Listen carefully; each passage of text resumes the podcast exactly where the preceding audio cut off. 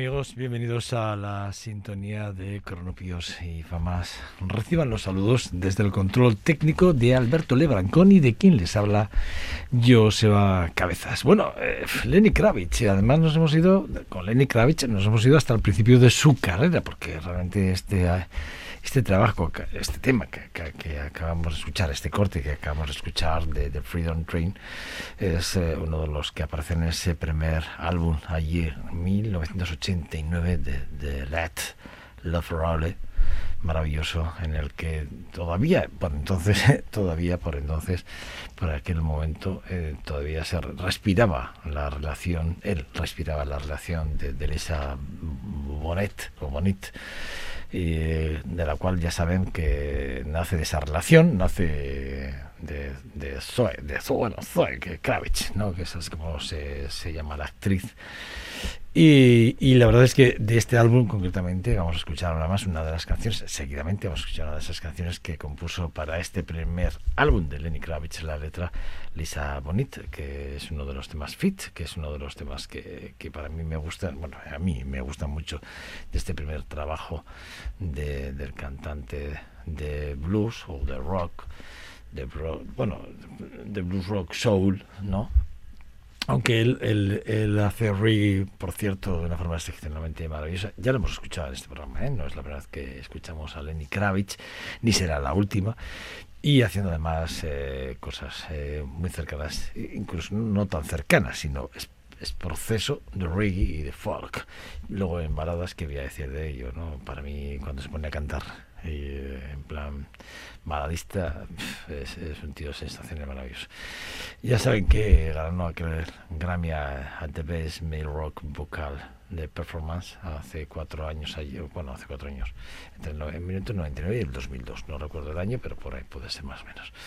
Que este álbum además vendió más de 40 millones de copias en todo el mundo y que alcanzó las mejores posiciones en el ranking del rock internacional, sin lugar a dudas, por este tema que acabamos de escuchar, este Freedom Train, que es una de esas joyas de ese primer álbum, repito, de, Leonard Albert Kravitz.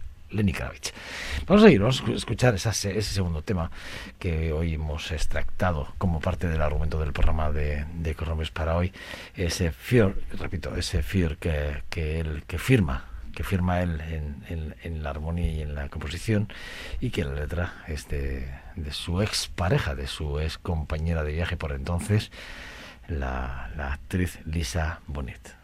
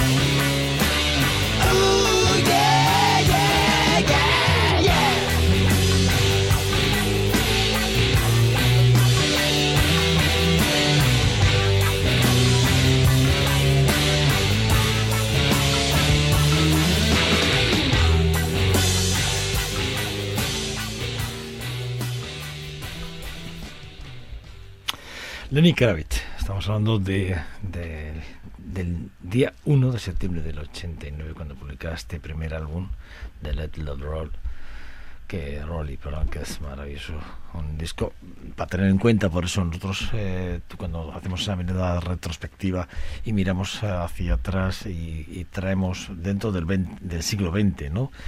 Eh, evidentemente hacemos guiños al, al siglo XXI, pero siempre mirando, en- encajamos todo lo que podemos dentro del siglo XX, del siglo XX pues bueno, eh, miramos aquellos primeros discos de los que hoy son grandes referentes, ¿no? porque Lenny Kravitz hoy es uno de esos grandes referentes, y, y- y ver el inicio, ver, eh, a veces a veces da vértigo, es verdad que a veces miramos a los músicos o vemos sus, eh, sus carreras y, o sus proyecciones, ¿no? y a veces vemos que, que da, que da verdaderamente vértigo, sobre todo en la evolución, algunos para bien y otros para mal, todo hay que decirlo, ¿no? porque a veces también vemos incluso carreras que bueno pues que han ido a menos no que han ido a menos y en esta mirada retrospectiva pues eh, sí que nos damos cuenta no pero no es el caso de- no, no es el caso que nos ocupa porque Lenny Kravitz en este caso repito desde ese desde 1989 hasta el 2019 2018 que publicó aquel Race in Liberation eh, eh, en, eh, en el 2018 pues bueno ha, ha habido por, meno- por, por medio Fight eh, Lenny Circus eh, Circus perdón Are You Going Going On de My Way que es un, un álbum que me parece que es excepcionalmente maravilloso del 93 y un largo TC ¿no? y, y bueno ya sin entrar en, en recopilatorios y sin entrar en distintas colaboraciones hay que decirlo hay que recordar que además Kravitz que creo que ya lo hemos comentado en su día ya lo comentamos aquí eh, siendo amiga, amigo de quién es, de Susan Collins, evidentemente le, pidió ¿no? aquel cameo en juegos, los Juegos del Hambre en el que hacía de Cina, ¿no? Eh, y bueno, pues eh, bueno, pues sí que aparece en otras, otras series, en otras películas y tal, pero bueno, yo todavía recuerdo el papel que hizo aquí como, como estilista del tributo, ¿no? De, de Canis, ¿no?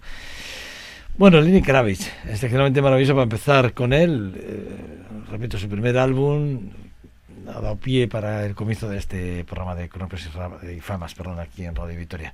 Otra de esas bandas que, tirando para atrás y haciendo esa mirada retrospectiva e intentando encajar por tiempo y por forma, y nos vamos a ir hasta el 2009, ¿eh? aquí ya nos pasamos del siglo, pero claro, pero lo que, lo, lo que le contaba un poco antes, ¿no? A veces hay que mirar hacia hacia el frente para ver cosas que, que han ido pasando, ¿no? Y, y, hay una banda que es esta, concretamente, la que les voy a comentar, que para mí son fiel reflejo de las influencias que ellos siempre han, destacado. Den- dentro de las influencias del, del grunge, para mí Pearl Jam es, es esa influencias, las influencias de The Who, de Zeppelin, Doors, etcétera, están muy presentes, ¿no? Siempre muy presentes, ¿no?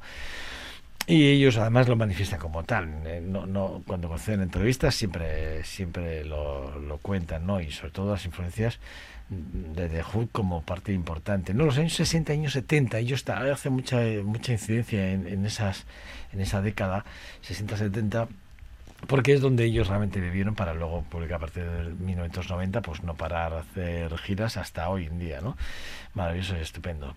Pero sí que es verdad no que cuando hablamos de Pearl Jam estamos hablando de algo de un de un de una forma de entender de una forma de entender un estilo de música que para mí que cuando hablamos de, de grunge ese ese sonido de los de Seattle que siempre queda muy marcada en las formas en los riffs de las guitarras ese- esa parte de su género alternativo que influye mucho en la parte del hardcore, del hardcore eh, punk o del noise rock que, que algunos le llaman o del heavy metal, ¿no?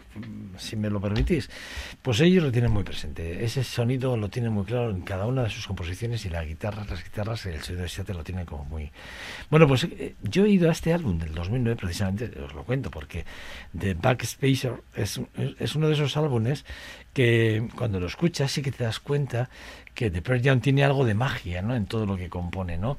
por sus letras, por sus argumentos a la hora de, de tirar de arreglos, de, de la, la parte esa parte del talento de, oye, vamos a empezar este tema de esta forma porque si quitamos esta corchea o si metemos este silencio aquí, porque si rompemos aquí con un plato o hacemos esta ruptura con una caja en no sé dónde o este acorde y, la verdad es que si, si escuchas el proyecto te das cuenta de, ese- de ese- este tipo de detalles. Y, y uno de los temas que elegí precisamente es esto, ¿no? El de Gonna See My Friend. Es, es ese tema que a mí creo que representa esto que estoy diciendo de los Pearl. Vamos a escuchar. The Backspacer es el álbum 2009 de Gonna See My Friend. Es el, el tema de Pearl Jam para esta sintonía de Cronopos y Famas en Radio Victoria.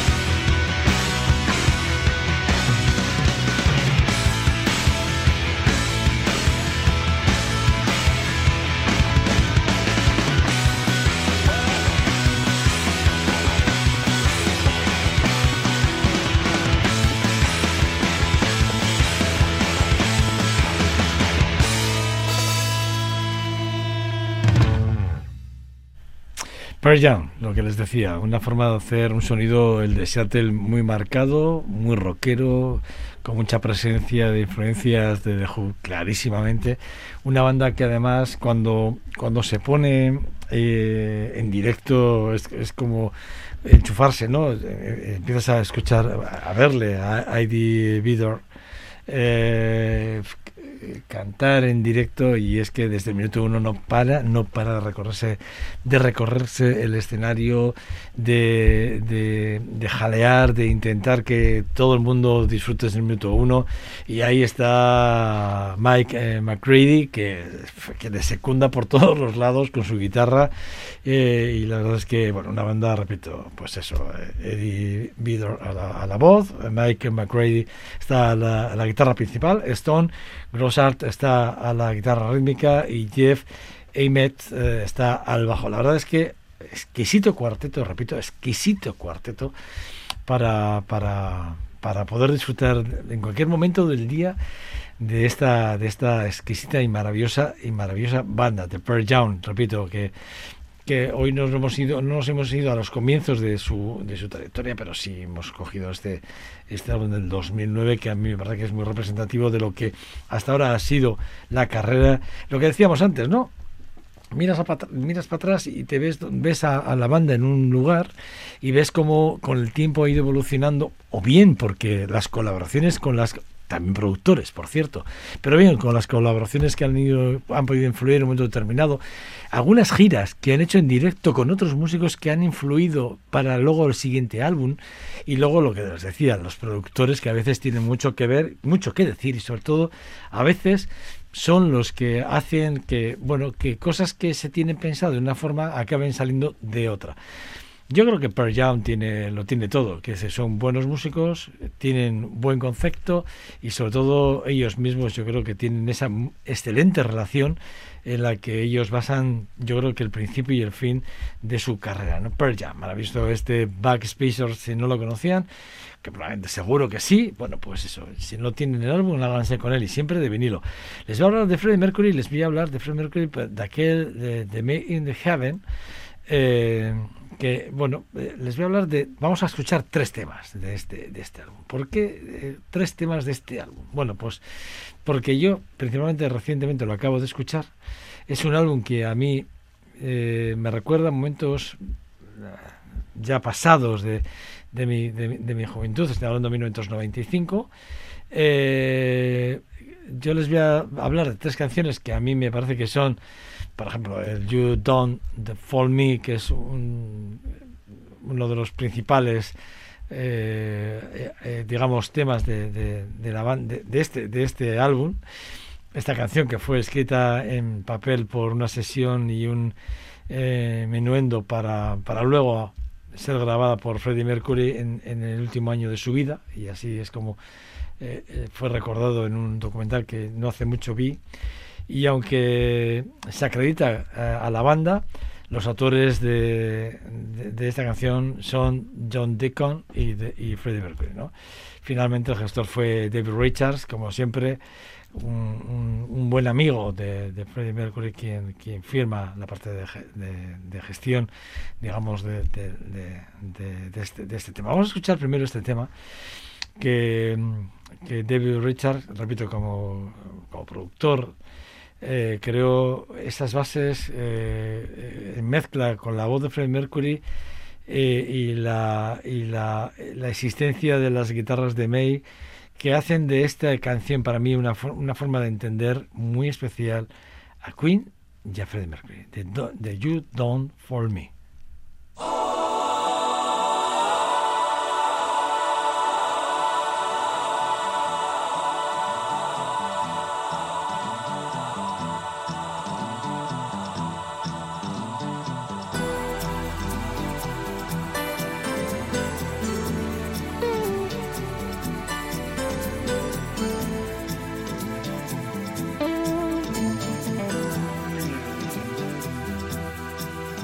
Don't fool me. You don't fool me. You don't fool me. You don't fool me. You don't fool me. You don't fool me.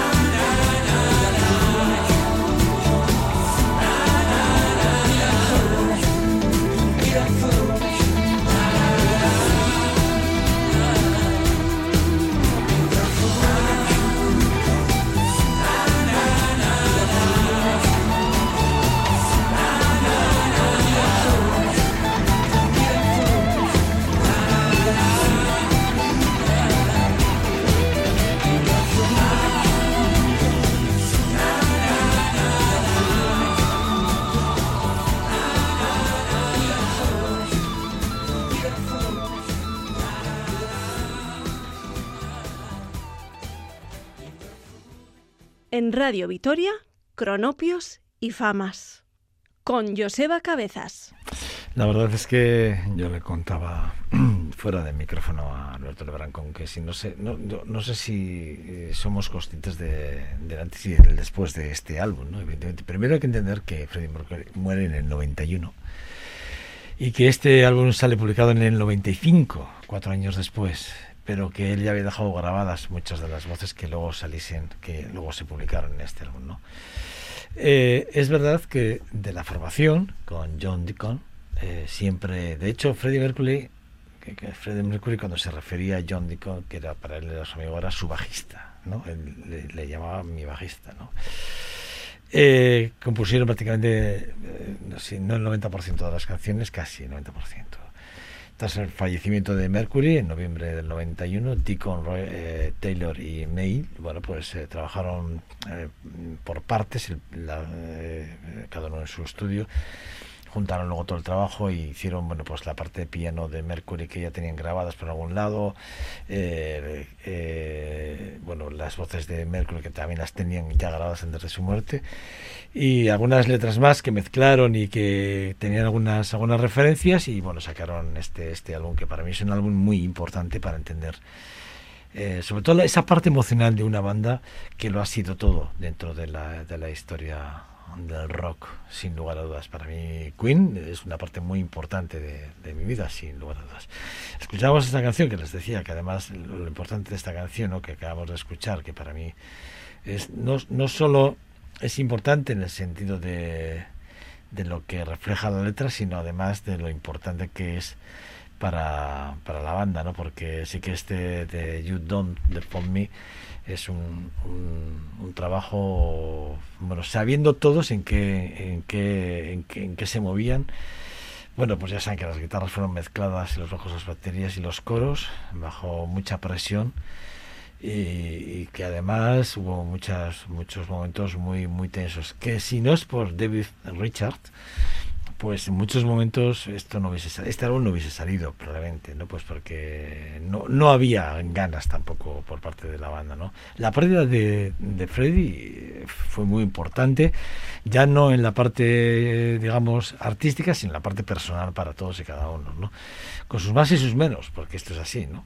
Vamos a escuchar otros dos temas eh, que a mí me, también me, me gustan y que, que los vamos a, estos sí los vamos a escuchar seguidos.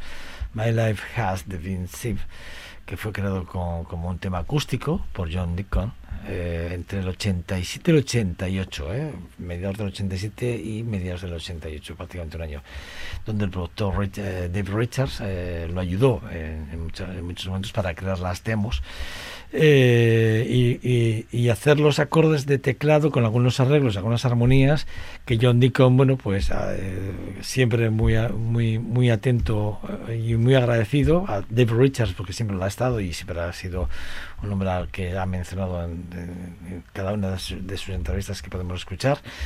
Bueno, pues luego ya vino Freddie Mercury, grabó las voces y posteriormente ya pues la banda le puso todo todo todo lo que lo que es para que este tema que en principio era algo acústico luego se convertiría o se convirtiese en algún tema maravilloso que, de, de, de banda My Life Has, has Been Seven.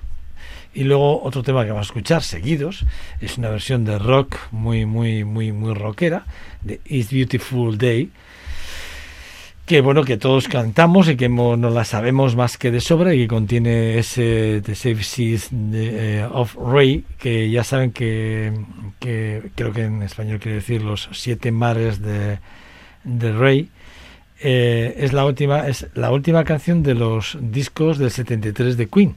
Eh, 73 74 de Queen 2 Queen y Queen 2 no grabados por la banda y que bueno pues que se quedaron ahí dándole vueltas y al final bueno no convencieron y que Deacon volvió a insistir para que se volviese a grabar y bueno pues un reprise eh, maravilloso estupendo. Vamos a escuchar los dos temas.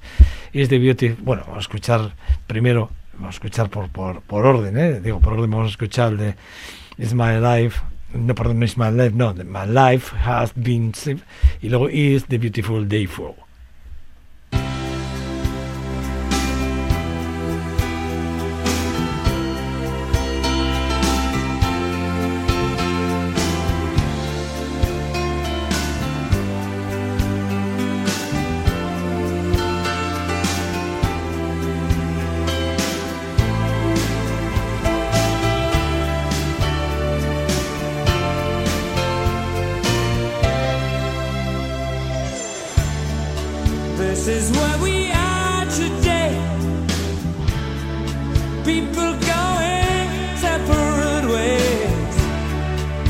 This is the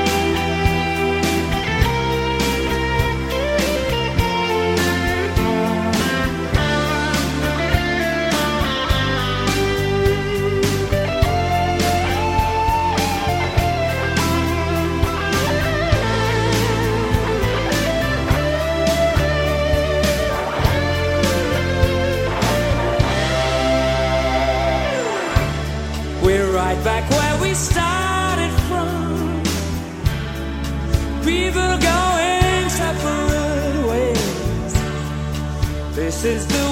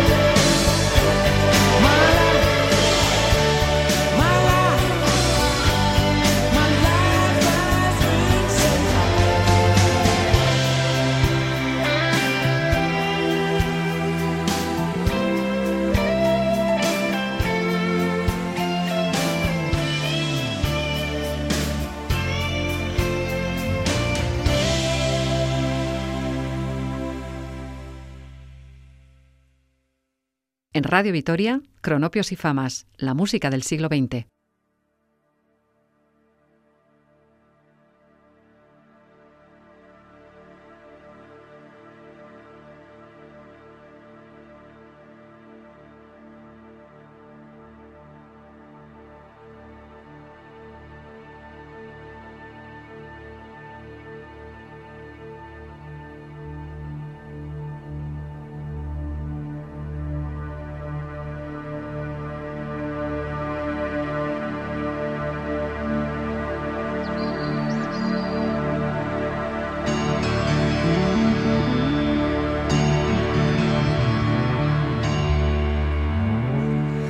beautiful day. The sun is shining. I feel good. And no one's gonna stop me now. Oh, yeah.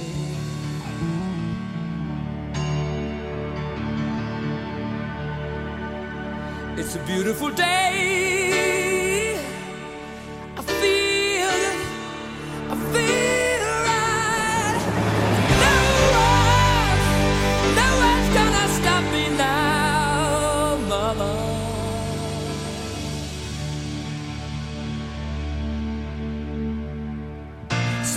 fiz a cena.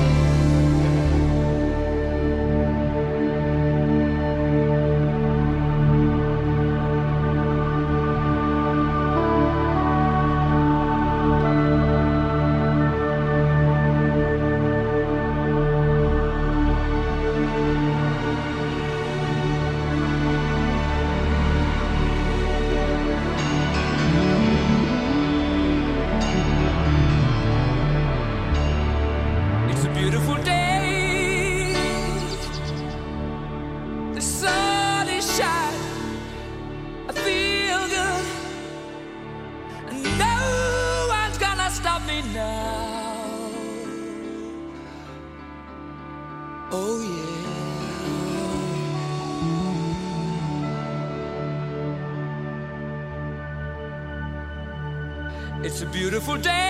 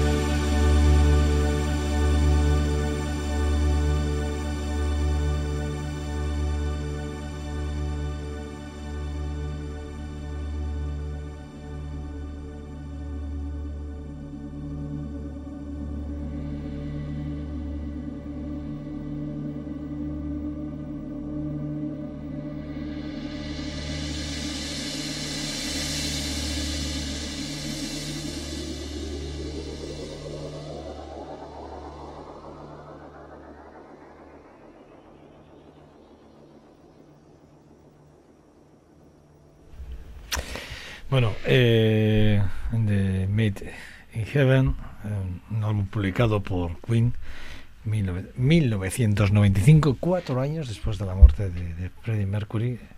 You Don't For Me, My Life Has Been Saved, i- It's a Beautiful Day. Son los tres temas que hemos escuchado.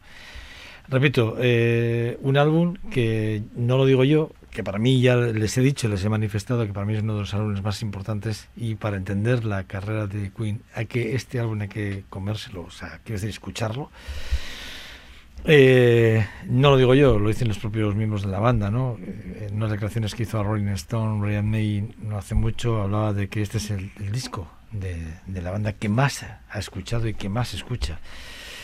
Eh, son muchos los motivos que argumenta del por qué.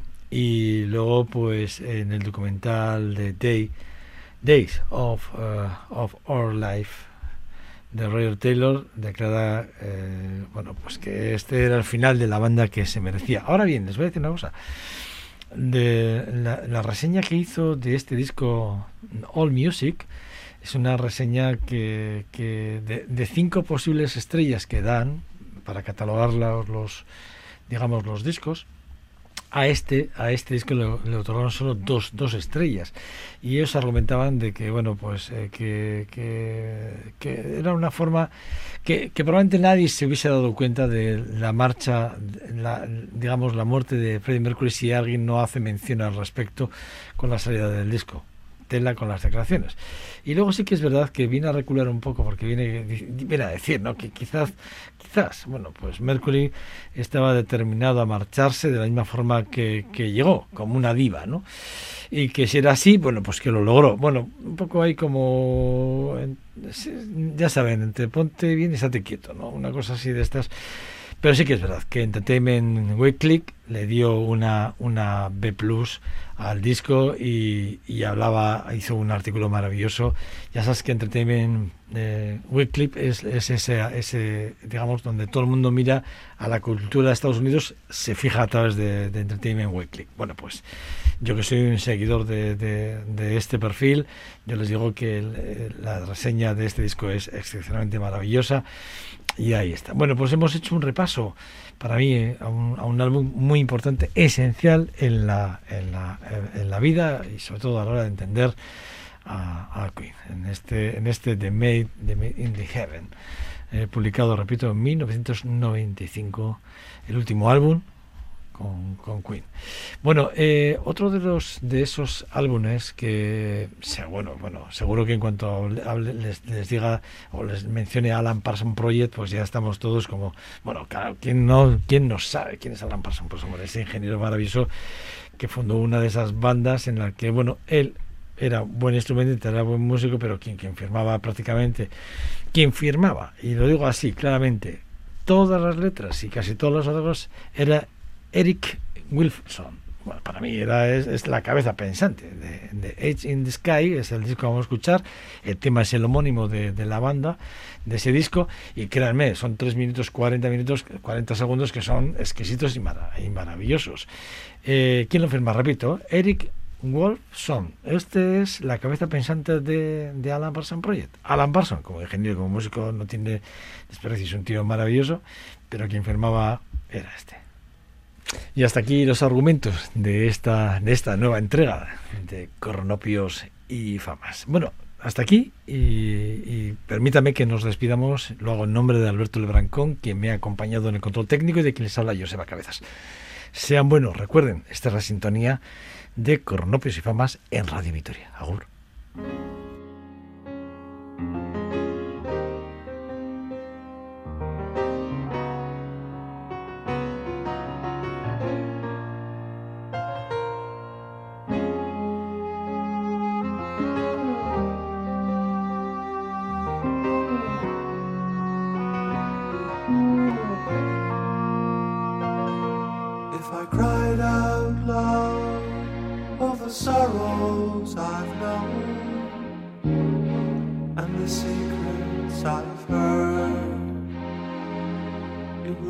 my mind, someone sharing the load, but I won't breathe a word.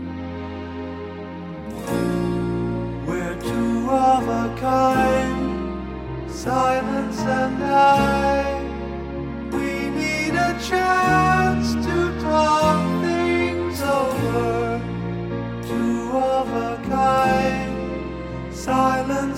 night.